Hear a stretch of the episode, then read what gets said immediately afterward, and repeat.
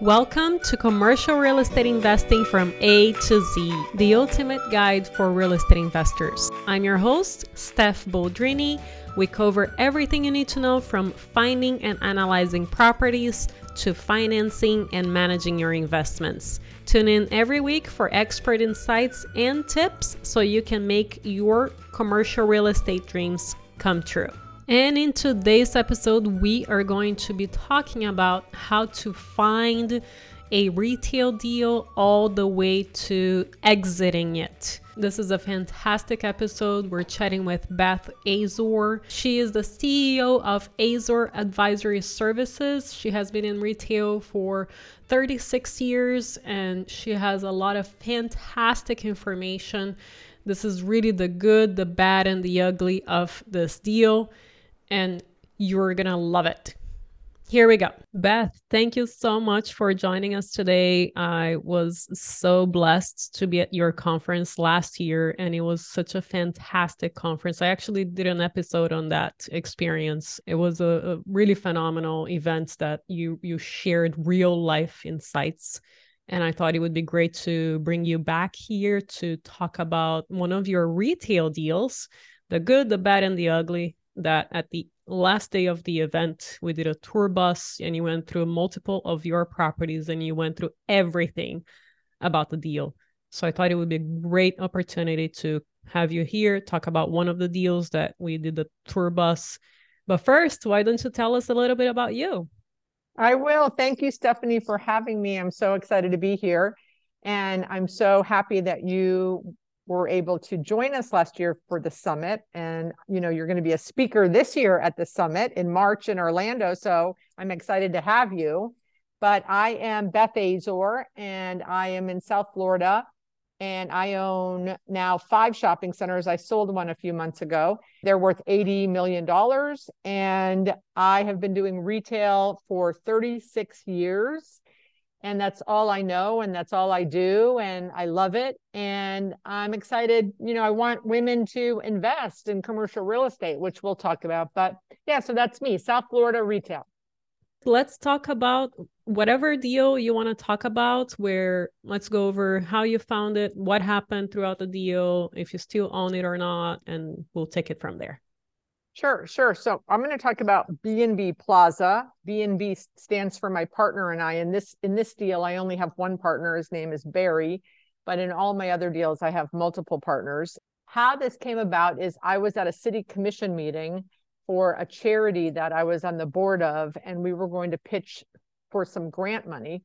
And while I was sitting in the audience of the city commission meeting, the city commission outlawed strip clubs, Stephanie. And immediately my brain went to a strip club on Main and Main in my town that I live in. And I said, oh my gosh, they're outlawing strip clubs. It was going to happen 24 months from then. So the next morning, I look up on the tax rolls on the address of the strip club, and I find out this 80 year old couple in Jacksonville, which is four hours from here, owned this building and this strip club. They, they didn't own the strip club, they rented to the strip club. And I said, Hey, did you know that I'm calling you about your building, you know, where Eden's nightclub is located? And they said, yes. And I said, well, last night at the town of Davie's commission meeting, they outlawed strip clubs. So 24 months from now, there will not be a strip club there. So would you like to sell me your building? they're like, no, we don't believe you. And I'm like, you know, we get 10,000 a month cash from the strip club. I'm like, well, I'll give you the cash for the strip club. I want to buy the building and the real estate. So I sent them the minutes of the meeting and we started having a dialogue and they were not jumping up and down to sell me the building. So i said okay i've got to figure out how to get to these people. So i started asking people who knew them and one of my current tenants in a shopping center that i own down the street a barbecue restaurant knew them. And he said i'm kind of like their nephew. I'm like great. I will pay you quote unquote nephew a finder's fee if you can figure out how to get me in with them so that they sell me their building so he tried a little bit and it didn't really go anywhere. And then I found out that they were selling another piece of property and they hired a friend of mine to be their broker. So I called him and I said, Hey, I see you're selling another deal for this couple. I want to buy the one in Davie. You know, I'm happy to pay you a commission if you can get me in there. I made an offer and they came back and said, We want more. I go, great. How much more? And they go, we don't know, just offer more. I'm like, okay, I'm not going to play that game. So that kind of went to the wayside. And then I found out later that they don't like that guy. So it's very important when you're trying to use people to get to people, you, you, you know, they didn't really like him. So that kind of hurt me. So I finally started, I'm so persistent. I flew to Jacksonville and had tea in their living room. And I just said, one day you might want to sell the deal. And I own two shopping centers nearby. I would really like to buy it. So uh, they were able to put a face to the name that I wasn't some big corporation. It was just me. So they started having like serious talks with me, but then it then they they got sick. First the husband got sick and then the, the wife got sick. So it didn't go anywhere. And now we're getting close to the two year where the strip club's going to close. I was panicking because I knew the minute the strip club closed, all my competition was going to swoop in on the on these people because it was phenomenal real estate, and no one knew. No one knew that the strip club was going to close. They didn't know. They don't read the paper. They don't go to the commission meetings. Wow. So finally, one of my partner Barry said, once they decide to sell, and we know that they're going to, and we know competition is going to come in, what do you think is the thing that's going to be the most important to them? And because I had talked to them many times, I said timing. And he said, okay, so this is what we're going to do call them and ask them if we could do a survey and environmental on the property while they still own it like get, have them give us permission to do that work so that when and if they decide to sell we will beat everyone else because everyone else will have to be contingent on that and we won't, which was a brilliant idea. So I said, Well, I know you're not really ready to sell yet, but if in case you ever do, I know you're go- going to want to close in 24 hours. So can we go ahead and go on the property? We'll give you insurance and we'll, you know, do the environmental and the survey and the title. So we did that and the site was clean. So now we're prepped. So now, of course, the two year mark comes, the strip club closes, and exactly my prediction like four competitors of mine swoop in. You know they were very aggressive with these people and and they didn't understand they didn't know them. So i get a call from a young man. He goes hi i'm mr and mrs smith's son and you know they've been very ill. You know they've been in and out of the hospital. They've said that i should take over this and we're definitely going to sell and i'm coming to town to meet five of you.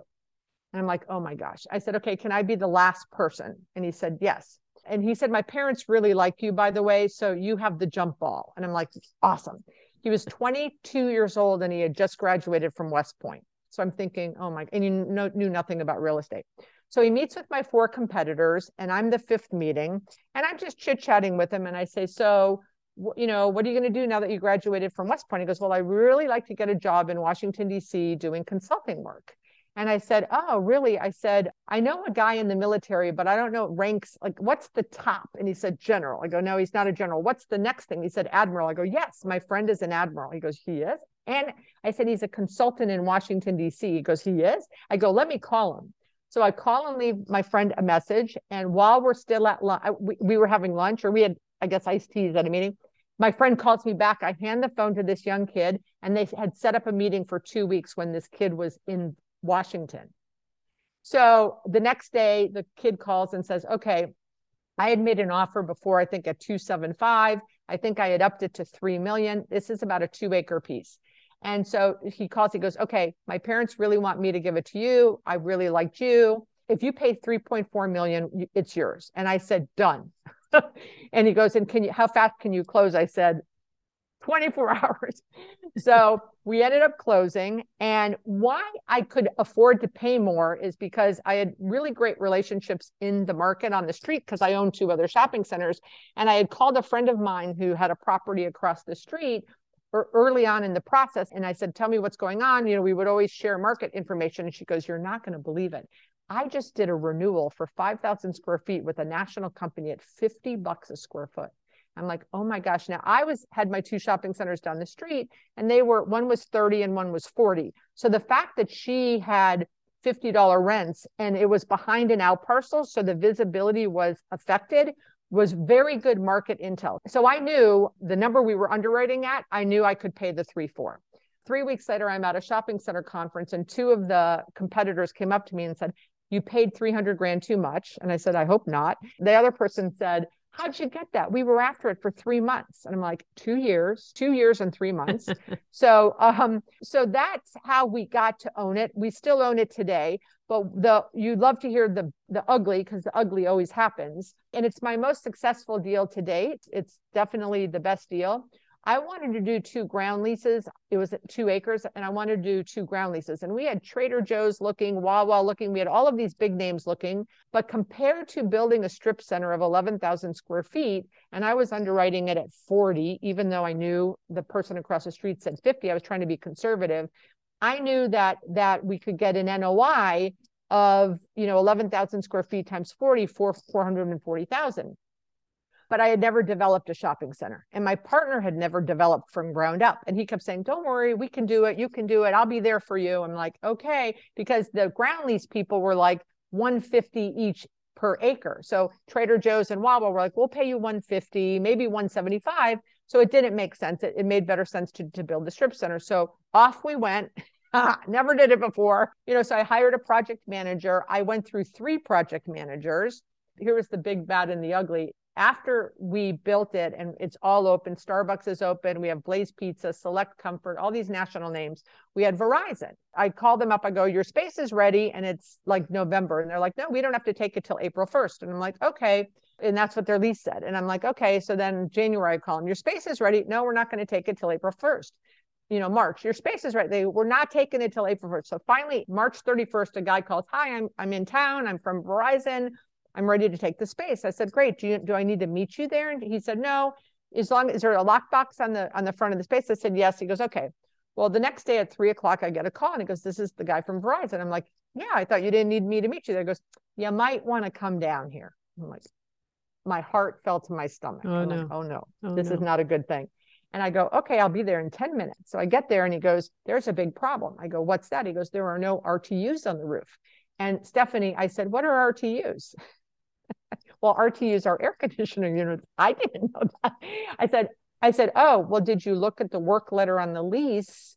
Did the work letter in the lease say we had to provide RTUs? He goes, yes. And I even called the corporate headquarters to make sure I was looking at the right lease, the right work letter. I'm like, hmm, that doesn't make sense. And I call my project manager, the third one, and I go, Verizon's here and there's no art, you know, air conditioners on the roof. And he goes, Well, yeah, because the the lease was vague. And you know, I'm like, what? Like for five months, the space has been ready, but not.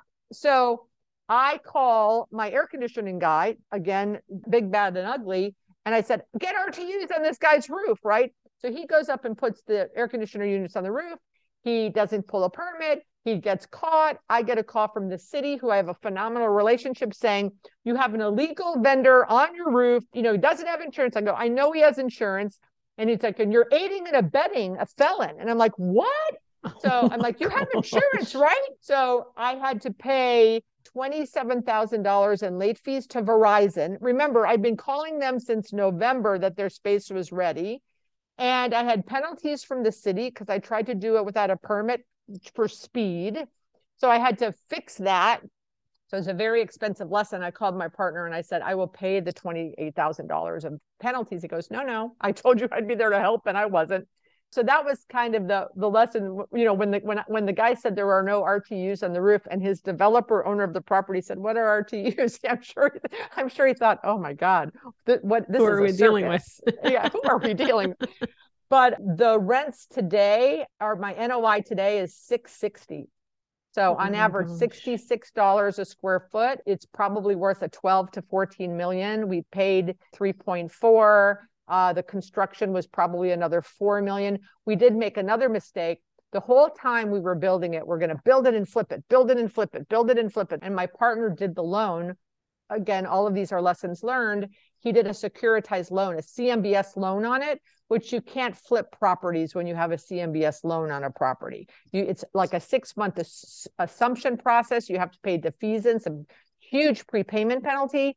And right when we got everyone open and Verizon straightened out, we're like, okay, great, we're going to flip this deal for $12 million. And, and we started calling investment sale brokers like, you can't sell this deal. It's a $2 million defeasance prepayment penalty. I'm like, oh my God. You know, even though we have a successful property, not knowing about the defeasance on the loan and not knowing about the RTUs, lessons learned all the way around. But you know, it's a great property, my most successful to date, and we still own it. Wow. What a story. A couple of notes there. Well, number one, I've known since the first time I spoke with you, you are so persistent and hardworking. So that's uh, one of the reasons you got this deal. And number two is you asked what is important to you, which is always so important. And I tell people all the time with my sales experience what is important to them, not you. Nothing matters. If you have a thousand different positive points, they only care about one thing. That's all you should be talking about. So great, incredible job. I'm, I'm very curious. What did you put on the strip, uh, strip club? So we did a strip center for 11,000 square feet. So I always, I always say I bought a strip club and made it a strip center. but um, we did a Starbucks with a drive-through. We did Blaze Pizza, which LeBron James was part of the franchise. And I said, I'm only going to sign this lease if LeBron James is at the opening. And he was a basketball player for the Miami Heat. And because my boys were young, like 15, 16 at the time. And of course, he moved to Cleveland before the property opened. So he did not come to the opening, but he's still part of the franchise that owns the Blaze Pizza. We did a select comfort mattress store and we did the Verizon cell phone store. So those were all corporate deals, like all major good credit. And then we had uh, a little space, 800 square feet, and we did a local uh, ice cream store and they're killing it. They're doing almost over $2 million in ice cream. They're nitrogen ice cream. His wife owned a boutique in a mall, but he had not had any experience, built out a beautiful ice cream store and does unbelievable on social media. And he kills it. He kills it. So they all do super well. And uh, as soon as my loan is up, we'll have to figure out if we're going to keep it, refi, you know i don't know what we're going to do we might just keep it it's it's absolutely main and main real estate next door when we bought the strip club there was an empty kmart next door and the kmart became a whole foods so a lot of people mm. say well you knew that was going to be a whole foods and i didn't but sometimes you just get lucky you know but yeah. i did own two other this is like my boardwalk to my park place i have two other shopping centers down the street. And now I just bought into another partnership of a deal between this one and my other one. So now I own all or parts of four on this street. So it's it's a monopoly like the game. That's fantastic. And that was going to be my other question. Why not just refi and keep the deal? Because coming across properties like this, why not just keep it, right? They, they're just going to. We probably will keep grow. it. Yeah, we probably will keep it. We were going to flip it because we just figured all brand new leases, brand new construction, you know, is it ever going to be worth more than it is today? But I think it is. I mean, certainly the NOI's grown. Verizon came up for renewal about four months ago, and they're like, "We don't think we're going to stay here because you know our rent bumps, you know, three bucks or something. I don't remember what it was." And I'm like, "Okay, no problem. Would you like to leave early? Because I could replace you and at probably a higher rent than I signed the lease five years ago." And mm-hmm. then you know about a month later they called, "Oh no, we're going to stay and renew." I'm like, "Uh huh." Shocker. Yeah.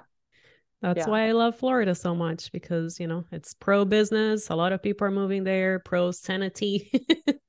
yes. So there is a reason why it's thriving. Beth, thank you Absolutely. so much for coming here and going over this deal. Um, you'd went over four more properties on the tour at least, or three yeah. or four. And... I think we we did six properties. I've sold one since, got a five and a half cap, which I'm very happy about. It was a wow. center that I bought that was not a grocery anchored center, and then it became a grocery anchored center. But Stephanie, we we really just need to get more women investing, right? Mm-hmm. Which is that was the whole purpose of the conference and of the tour. When I talk to women, I say, well, why don't you invest? You know, do you invest money? Yes. Well, where do you invest it in the stock market? Well, why don't some of most of them are in the career of commercial real estate why aren't you investing in the thing that you are doing your career in? And they a lot of them are they, they're afraid. They think it's too risky. They think it's too complicated. So what i'm trying to do is if you see it you can be it. And if i can put eight speakers like we're going to do in march eight speakers in multifamily self-storage retail hotels if i can put women on stage and say talk about your first deal. Talk about your fears. And then if they can go into a breakout room and watch how someone underwrites a deal. We take the mystery out of it. Last year, we've probably had 30% of those women in that room have invested in commercial real estate deals for the first time. One of the women who spoke, you remember her, Natasha Falcone, she is multifamily. She did a all women investor deal about three months ago, and eight of the women that are her partners came from that conference. Wow. How great is that? Incredible. Like what was the percentage again of women that invest in commercial it was very, very was single digits. Three. Three. Three. So of of all of the investors in commercial real estate, only three. The women in commercial real estate working has gotten up to a whopping 36%. So those are women that are working in the commercial real estate field, which when I first started, it was probably less than 5%. But now we have to work on that number of investors again, because they're investing. If yeah. a woman said, "Well, I don't invest at all," then I'm you're not my customer of this mission. But when right. she says, "I do invest and I put it all on," I mean, my Netflix stock, my Tesla stock, my Apple stock, they're all down 50, 60, 80%. My real estate's yep. not down. Yep. So I want them to think about investing small, little, like let's just take baby steps in other, you know, in real estate for investment. And never forget the leverage, right? I always say $100,000 of stock buys you $100,000 of stock. With a loan, $100,000 in real estate, you can buy a $500,000 property. If both of them go up 10%, you made exactly. 10K in your stock and you made 50K in your real estate. Yes. 50K, that's that's already half of your money back. Oh, well, you, you got down. You're, you need to tell the ladies in the room that when when you're on our stage on March 8th in Orlando. That you need to say. So tell us about your conference. So it's the Women's Commercial Real Estate Investment Conference. It's March 8th, which is Women's International Day. Oh, that's right and it's in Orlando at the Hyatt Regency. The night before, we'll have a VIP dinner for, I think we're limiting it to 25 VIPs. I think we've sold 20 of those tickets already. And you were there last year. So, what I do is I do a fireside chat with eight speakers in eight different asset classes, ask them all kinds of questions. We let the audience ask questions too. And then in the afternoon, we'll go into breakout rooms where you will go through a self-storage deal that you purchased, you know, a whiteboard where you'll say, okay, this is how I underwrote it, or maybe you'll pass out the underwriting, however my speakers want to do it. What we found out last year is the ladies were very interested, but they wanted to go deeper. So thankfully to speakers like you, you are willing to give the time and the energy and the commitment to take help the audience go a little deeper and we'll have two of those exchanges in the afternoon so they might be able to go to your room and maybe go to the woman that does multifamily. So you'll get to go to two breakout rooms and get down and dirty with the speakers on their deals. And it's not like you invited me a while ago. You literally just invited me before we hit the recording. So thank you so much for that um, very generous invitation. I definitely recommend the VIP, not only for building relationships, but also for getting more information. Like I remember vividly one of the shopping centers you said, when you paint a shopping center, people will call you. Uh, it was a 20% calls go yeah. 20% of the calls go up and they say, "Oh, I'm calling about your new shopping center. It's been there 40 years." I literally just painted the one that was in front of the mall. It was yellow. I don't know if you remember, but it was yellow. We just painted it white. I got four calls on it today. It's, it's a crazy. So just that one piece of information pays for that whatever extra few hundred dollars more, thousands of times over, if not millions of times over on your investment. So this is a parenthesis. As of the release of this episode, the VIP has been sold out. However, I encourage you to be a hustler like Beth and ask her for an extra ticket if you want the VIP one. End of parenthesis. Beth, how can our listeners get in touch with you? So Instagram, uh, LinkedIn, Twitter, all under Beth Azor. Very, very easy to get me. And as always, all of the links will be under show notes. Beth, thank you so much for providing such fantastic value to everybody out there. Even the boys are invited. Uh, I saw some guys at the conference. So thank you so much. Looking forward to seeing you in March.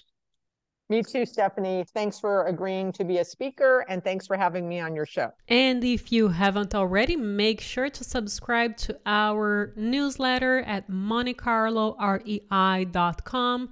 And I would love to thank one of our latest reviewers, Jill Hutt. She says, Love this podcast. I feel like I'm listening to a genuine friend giving advice on investing. She has fantastic guests on the show that are relevant in the commercial space. Thanks for hosting a great podcast. Thank you, Jill. And it actually turns out that Jill is going to be at Beth's event, and I'm so excited to meet her in person and hopefully many more of you. And I will see you next time.